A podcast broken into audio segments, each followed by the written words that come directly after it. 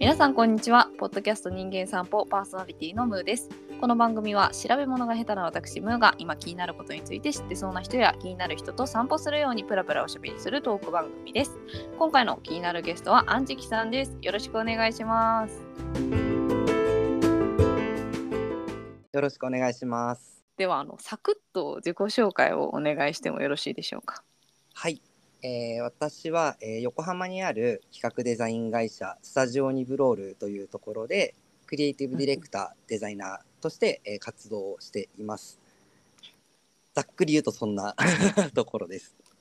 ありがとうございます。ちょっとこのラジオ聞いてる人はあのクリエイティブディレクターっていう言葉に馴染みがない人もいるかもしれないのでちょっはいとそこって、例えばどんなことをしてるみたいなのって伺っていいですか？そうですね。あの、はい。まあもともとはデザイナーとしてあの、うちの場合は洋服のデザインから始まっているんですけれども、まあその他にもいろいろグラフィックを作ったり、まあそれをうんからまたウェブを作ったり、こうプロダクトを作ったり、こうまあなんならサービスを作るとか、まあ様々なものをデザインしているんですけれども、あのまあ自分たちでデザインだけするではなく、まあお客さんと一緒にこう予算とかも一緒に管理しながら、えーまあそのプロジェクト自体が成功するように、まあ、指揮を取るような役割をしているというところです。すごいなんかこうかなり多角的にこうデザインを捉えて、まあ、それを作っていくっていうようなイメージですかね。そうですね。場合によっては物を作らないことだってあり得るっていうところでい、やーうんうんうんまあ、案件ごとにこうチームを組んでこうそれを達成しに行ったりですとか、まあ、自分たちでディレクションもしつつデザインも自分たちでやるっていう場合もあったりします。なるほど。ありがとうございます。あそんな安食さんなんですが、あの私は今その館内外オープンってこの番組聞いてる人1回か2回ぐらいちらっと聞いたことあるかもしれないんですけど館内外オープンという企画で今あのご一緒させていただいておりまして、はい。そこのね幹事メンバーとして右も左もわからない中ちょっと参加させていただいてるっていう感じなんですが今回はちょっとそのまあ安食さんの現在の本業の方も気になるところではあるんですがちょっと、まあ、なんて言うんですか副副業じゃないですけど課外活動みたいな 感じでそうです社会貢献活動なのかこうね、何なのかちょっとあれですけれども、はい。なんだ地域貢献活動って言ったらいいんですかね。まあ、に近いようなものですかね。まあ、自分たちのこうプライドでやっているような、そういうイベントです。そうということでその館内外オープンっていうのを、まあ、ちょっと軸にお話を聞いていけたらと思っております。はいでそもそもまあ今横浜館内で、まあ、さそのスタジオニブロールでクリエイティブディレクターをやってるっていうことでその館内外オープンっていうのはもう館内外って入ってるくらいなんで、まあ、館内の街に根ざしてる人たちが関わっているお祭りって呼んでいいんですかね？まあ、今はイベントのように定義をしていますね。うんうんうんうんうんでこれが、えっと、安食さんは参加してどのくらいになるんですか？僕はですね、関わって、まあ、その存在を知って、本当に一部ちょっと関わったりっていうのは2016年。うーん。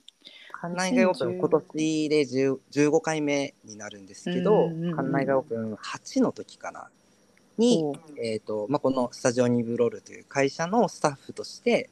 関わったのが一番最初のきっかけです。2016年って言ったら7年前ですよね。そうですね。そのぐらい経ちました。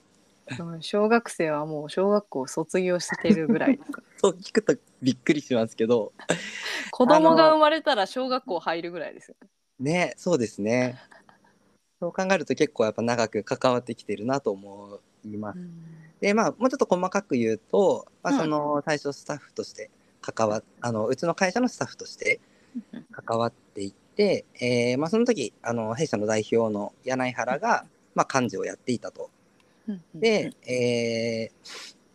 ー、4年前の、えー、2000えー2020年かうん。の時に、あのまあ、幹事を交代するという形で、あの幹事となって動いてからは今4年目になります。うん、2020年って言ったらちょうどコロナの時期からってことですよね。そうですね。うん、えちなみにその初めて幹事になった時っていうのはどんな感じで開催をしてたんですあ、最初の年の開催内容ですか。かはい最初の年は、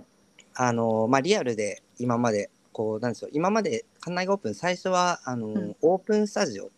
うんうんうんで、あの、まあ、この館内外エリア、たくさんのこうクリエイターのスタジオがあるんですけれども、うんうんまあ、そこを、あの、まあ、事務所開きをする。うんうんで、あの、事務所開きしてる間は誰でもこう自由にそこ入れるよっていうのが、館内外オープンのスタートだったんですよね。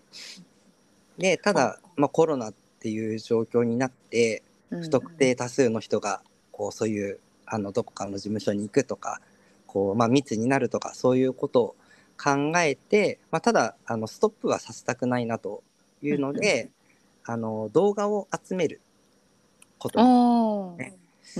なのであの、まあ、今までスタジオに訪問しに行かないとこう見れなかったものとか聞けなかったことうんうん。つまりまあそれぞれがどんなクリエイティブやってるのっていうのを動画として出してもらってそういうそれぞれのクリエイティブを開くっていうのであの約80本ぐらいあったと思うんですけれどもあうん。のその80組の動画が集まってそれを一斉に公開するあうん。のサイトオンライン上で開催といううーん。すごい。いそれまでとはガラッとやり方を変えていた年にちょうど幹事になったっていうことだったんですね。そうですね。うん。いやーで、も正直右も左もわからないというか、うん、あの やっぱもともと僕もあの代表がいて自分がいるのでうんうんうん。そう今まで館内オープンに関わってた方々全員知ってるわけではないんですよね。の中で名前だけは存じ上げてますみたいな方にももうとにかく連絡をしまくり、うんあのこんなことやりたいと思ってるのでどうですか？うんって話をしたりとか、まあ、逆にアドバイスもらったりしながらもう本当に右も左左も分からずにやったっていう感じでした。なるほど。なんか今のこう伺った内容を聞いていると多分聞いている方たちには館内にどうやらクリエイターがたくさんいてそのクリエイターの人たちがお互いのこうクリエイティブ作品だったりだとか仕事だったりとかをこうこんなことやってるよって紹介し合うようなあのイベントっていうのが、まあ、スタートになってるのかなっていうふうに感じるかなと思うんですけど。はい。なんか安食さん的に、まあ、今、まあ、7年間関わってきた今でもそういうお祭りとして館内外オープンを考えていたりするんですか？えっと、僕の中では、まあ、今はもう本当交流の場作りかなと思っています。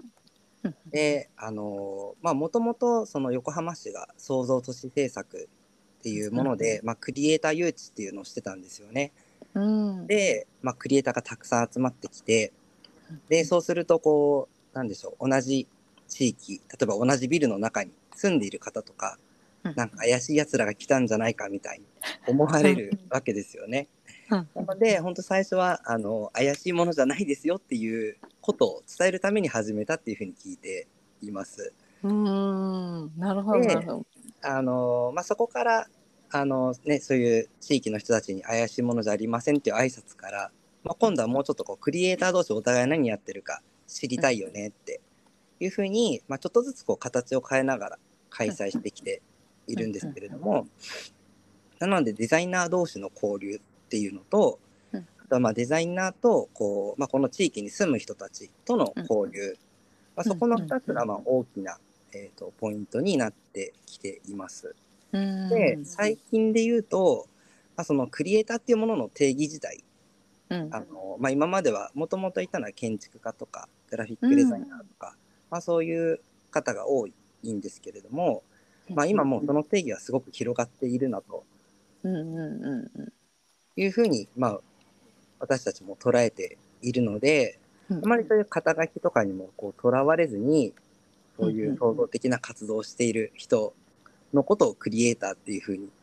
捉えたくてなのでもっとこういろんな事業者さんとか、うん。そういう人たちともつながっていきたいなと交流したいなっていうふうに思っています。なるほど。そうなんかクリエイターっていう言葉ってこういろんな使われ方をするのでなんかどういう人が多いのかなみたいなのはあの多分気になるところかなと思って、まあ、それこそ先ほどおっしゃってたようにまあ最初のうち多かったのは建築家とか、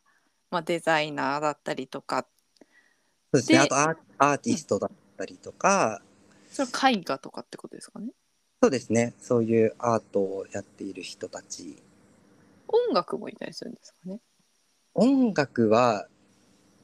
あまりないですかね。なのでそういうところにやっぱ抜け落ちているというか、こう、うんうんまあどね集まった人たちでやっていっているので、そこにこう関わるかどうかっていう話なんですけれども、うん例えばねそういうアニメのクリエイターとかそういう方も少なかったりしますし、うん、確かにそれこそあの東京芸大のあれ何でしたっけ？あ映像学部。そう。とかも横浜にあったりしますもんね。そうですね。だからただね映像もなかなかちょっと、うんうんうん。あのそことはまだうまく連携が取れてないっていうところあるんですけど、やっぱりまだまだたくさんあのうんうん私たちがか知り合えてない人でもまだまだたくさんいるのがこの館内外でもあるんです。いやこれ聞いてて私もクリエイターだと思うっていう方はぜひねあのご連絡いただければと思います。そうですね。ぜひなんかそういうクリエイターの集まりというかうんうんうんう、んあと一つの街にたくさんのクリエイターが集積するっていうことでは、まあ、全国的にも、まあ、世界的にも珍しい街だっていうふうに言われてたりするので、まあじゃあそういう人たちが集まったら街がどう変わるのかみたいなことをやっぱこれから実際にいろんなものをこう変えていっていろんな課題に対して創造的な解決をしていって、まあ、その結果がどうなるかっていううんところかなと思っています。なるほど。まあそういったまあいろいろな編成も経てまた今年も館内外オープンは開いていくと思うんですけれども、はい、まあ、一応開催日は10月の1415の土日。はい、その2日間です。なんかまあ今までのその経緯を経て今年はまああの館内外オープンはどういった方向性でそのやっていこう、まあ、誰に向けてやっていこうみたいなのっていうのは、まあ、ちょっとまあある種コンセプトの部分をあの改めて聞けたらと思うんですが。はい、うん。えー今年はですね、まあ、コンセプトでもありタイトルにしているのが「創造自由貿易港」というものです。めちゃめちゃ漢字ではありますが、めちゃくちゃ漢字で書いています。そしてちょっとパッと聞いただけでは意味がわからないと思うんですけれども、はい。まあ、その創造性って何とかクリエイティブって何だろうって思う人多いと思うんですよね。で、まあ、その定義自体もこう様々あると僕も思ってますし、ああのーそうだ。これラジオなのでうん。文字がわからないと思うんですが、想像は作る方の想像です皆様、そうですね。想像のあの、はい。イメージじゃなくてクリエイティブの方、そうですね。はい。はい。で、あのーまあそういうクリエイターはそういうクリエイティブというものでこうまあ仕事をしてたりするわけなんですけど、まあそういう創造性っていうものとこうまあお金の価値とかっていうのは必ずしもイコールでもないなというふうにう。んうん思ってるんですよね。うんうん。なので、あのそういう経済的合理性の外側にあるなんかこう創造性だけの価値交換みたいなことができると、うん。もうちょっとそういう創造性って何？みたいなことがこう分かるヒントみたいなものが生まれてくるんじゃないかなと。でそういう交流を、あのしていくことで、まあ、新しいつながりができたりとかこう、うんうん。あこの人たちはこう考えてるんだとかあこういう考え方もあるんだとかなんかそういう、あのね、次のこう次に発展するようなそういう出会いが生まれたらいいなというふうに思っています。なんかイメージこう創造性の物々交換といいますか、なんかこうお金を返す返す前のこう交易貿易みたいなところがなんかポイントだったりあとあれですよねなんか最初のコンセプト考えるときになんか出島みたいなイメージも出てたりしましたよね。そうですね。まあやっぱ横浜っていうね、こう港町として栄えた場所であるっていうのもあって、なんかね、港は入れたいんですよね。うんうんうん、で、やっぱ横浜もいろんなところの人たちが集まってできている場所だし、あのーそう、あのその様々なクリエイターの拠点がこう点在しているのも、まあ港にこう見立てやすいなとうんうんうんうんいうふうに思ってます。いやーそうそういうこう創造自由貿易港っていう、まあ、テーマを冠してスタートしていった館内外今年の館内外オープンだと思うんですがえっとまあ何をやるのっていうまあなかなか難しいと思うんですけど何をやるのっていうのを、まあ、説明するとしたら安食さんが説明するとしたら、なんはい。かどうどう説明されますか？そうですね。まずね、場所のことを伝えといた方がいいなと思って、うんうんであの場所が旧第一銀行横浜支店うん。という、まあ、馬車道駅直結のところ、うん。あの、まあ、すごい、あの、かっこいい歴史的建造物のところで今回は開催をします。で、そこをメイン会場にするんですけれども、うん。あの、それ以外にも、えー、1日目、2日目、それぞれ6コンテンツずつ、あの、メイン会場以外のサテライト会場で、あの、それぞれに、あの、各チームがうん考えた、えー何か創造性を交換するような、えーイベント、ワークショップ、まあそういったものを開催します。なので、ぜひそういう14日15日に、えーまあ、その街を回遊しながら、そういったコンテンツ歩き回って、いろんなところ見に行ってもらえたらいいなというふうに思っています。で、えーメイン会場の方では、あのーまあ、まずやっぱ私たち自身も、やっぱいろんな人たちとつながりたいなと思ってまして、なのでそういういろんな人たちとつながれる仕掛けっていうのをメイン会場では用意しています。これはあの、実際にあの情報公開して、あの、タイムテーブルとか見ていただけたらと思うんですけど、はいあの、まあ、この地域にも、カンナゲオープンとかではなく、まあ、本当にいろんな活動をしている人たちがいるので、うんうまあ、そういう方たちを集めて、みんなでちょっと話してみようみたいな企画であったりとか、えーまあ、企業、あの、まあ、クリエイター、非クリエイターみたいな分け方はあんまりしないようにはしつつも、うん。まあ、そのクリエイターと横浜の地元企業の人たちとかで、こううん。もっと関われる、交流できる、そういう、えー企画を用意したりとか、うんうんうんという感じです。あのタイムテーブルに関してはあのこの番組の概要欄の方に貼っておきますのでぜひそちらの方をチェックしていただければと思います。ね、なあの何かを創造的な、まあなんだろうな、そうですね、まあ、何かをね、交換したっていうふうに、ものじゃない何かを交換したっていうことを持ち帰ってもらえるように、あの全てのものを企画して進めています。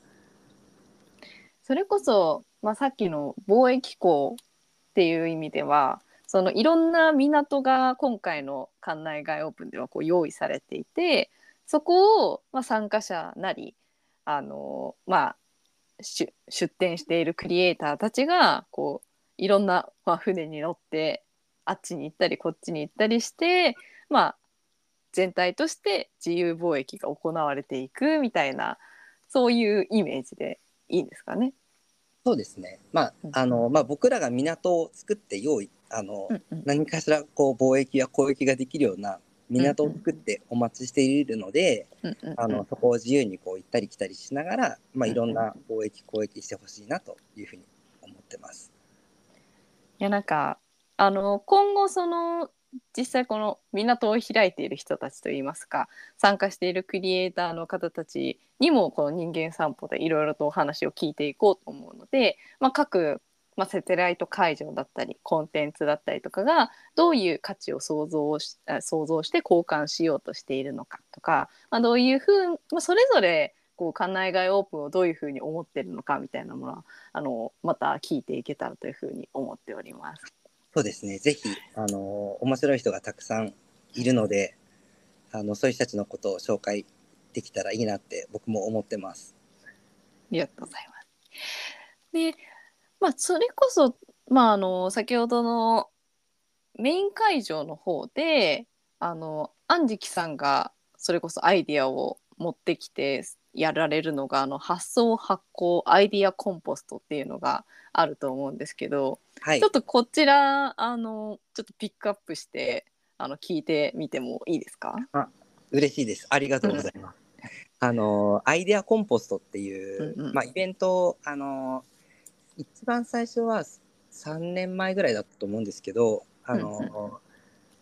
僕は今横浜に事務所があって横浜を拠点にしているんですけど、あの地元が北海道の旭川で、うん。えー旭川でもいろんな活動してるんですよね。なので、僕自身は横浜と旭川の2拠点になっていて、まあ、会社としてはあと愛媛県今治市っていう、まあ、うん3拠点がうちの会社の活動エリアになるんですけど、うん。あのこれはもともと旭川の方であの、まあ、実験的に開いたイベントだったんですけど面白いからぜひ横浜でも大きくやってみたいっていうので、うん。あの今回入れさせてもらいました。でまあ、何をするかというと、あの思いついたこれいいなって思いついたけど一人じゃ実現できないアイディアってあるじゃないですか。うん。うんうんでそういうものってどうしてもこう実現できないからこう捨ててしまうというか消してしまうというか、でもこう一人じゃできないけれどもこう誰かに伝えて捨てる発表して捨てると、まあ、それを聞いてくれる人たちがいることでなんかそれをそのコンポストってそれこそ野菜くずとか入れるコンポストと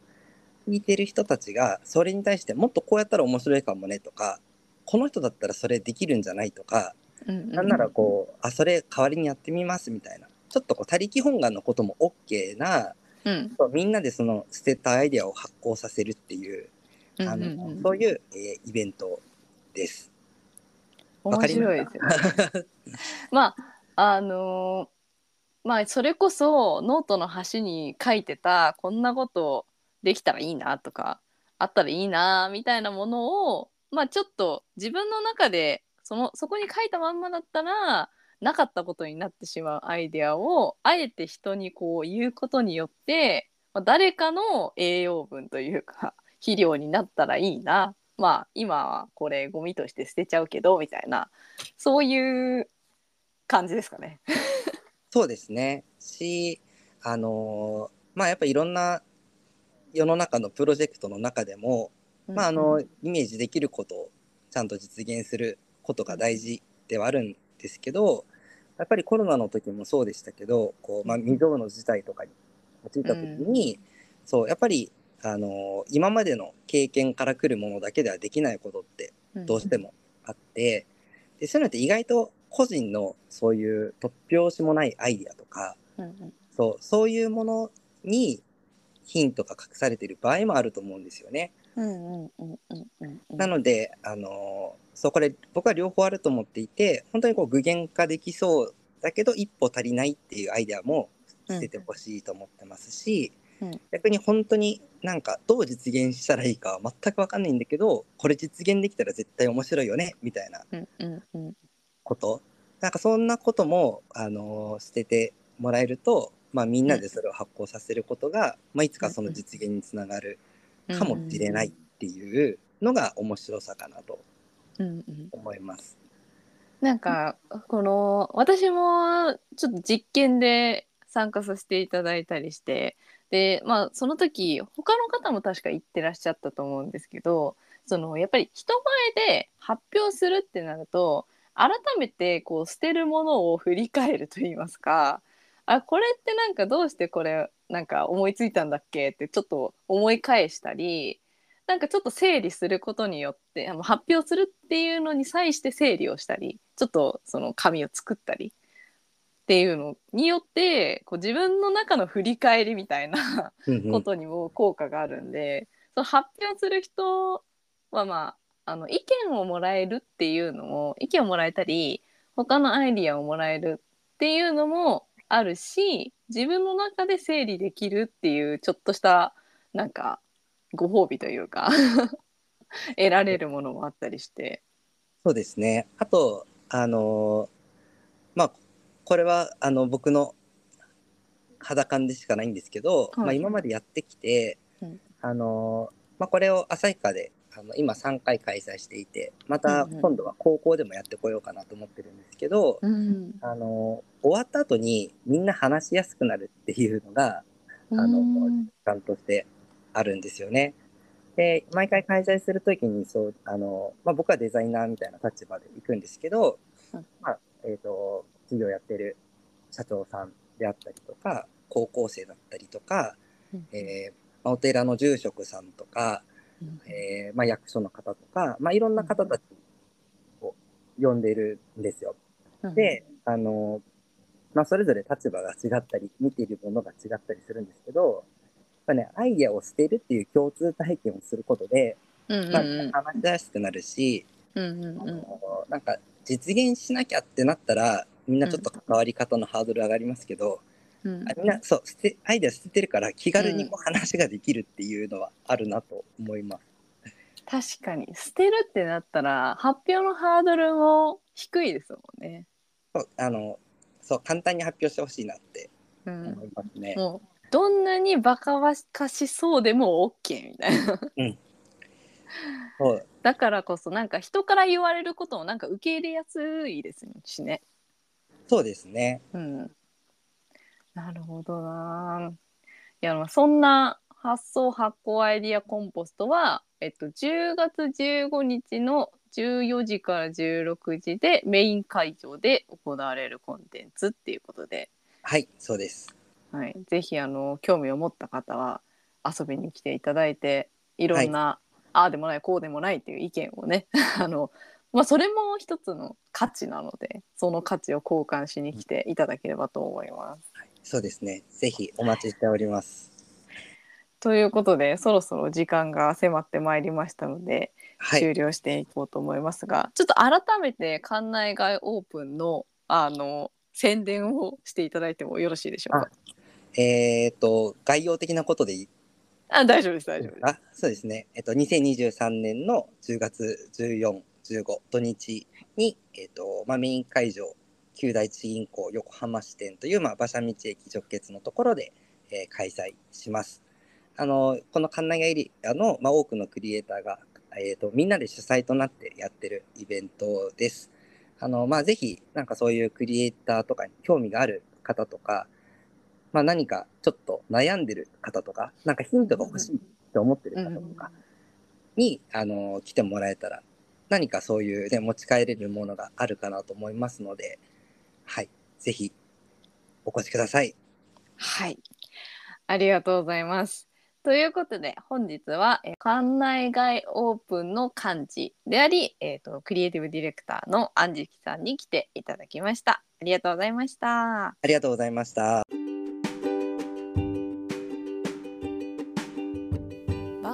ご感想やアイディアなどは Spotify 視聴ページのフォームもしくは公式 Instagram アカウントにてコメントをお願いします。メッセージお待ちしております。それでは皆さんまた今度。お元気で。